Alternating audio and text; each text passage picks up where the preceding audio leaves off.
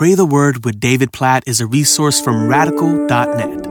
Jeremiah chapter 48, verse 4. Moab is destroyed. Her little ones have made a cry. This is a picture of God's judgment upon the pride of Moab. That's the language later in verse 29, how Moab was full of arrogance and loftiness and haughtiness of heart. And as a result, Moab is experiencing consequences of sin. And the picture here in verse 4, which is what leads me to want to lead us to pray according to it, is that as Moab is destroyed, her little ones have made a cry. Oh, just get the picture. Because of the pride of the people and leaders of Moab, the children are experiencing all kinds of hurt and pain.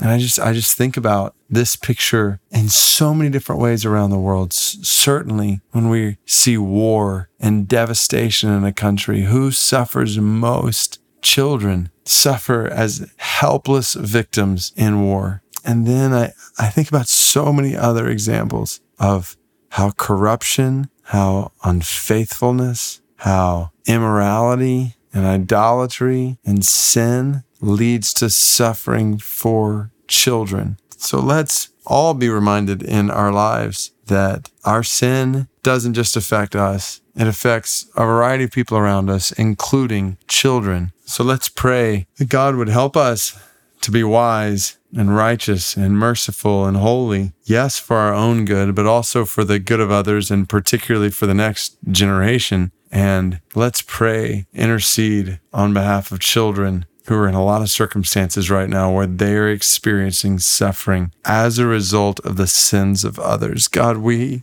pray, knowing your heart specifically for children.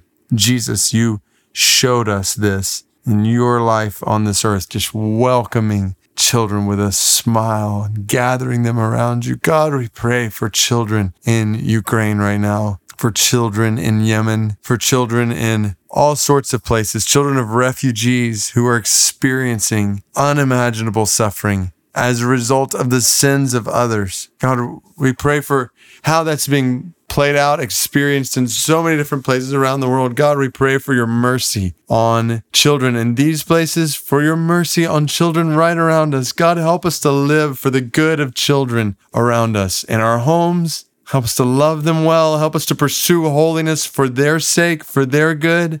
God, we pray that you'd help us to love children in others' homes well. We pray that you'd help us to love children who are in need of a home well. God, help us to be your hands and feet, a reflection of your love to orphans, to children in need of a mom or dad, to children in foster care situations. God, we pray in light of Jeremiah 48, verse 4, her little ones have made a cry, that you would help us to hear their cries and be a reflection of your love for them. Oh God, so many ways that this might play out in our lives. We pray for your Spirit's leadership. Help us to know how to love, care for, defend, promote the good of children around us and around the world, specifically children who are vulnerable and in need. In Jesus' name we pray. Amen.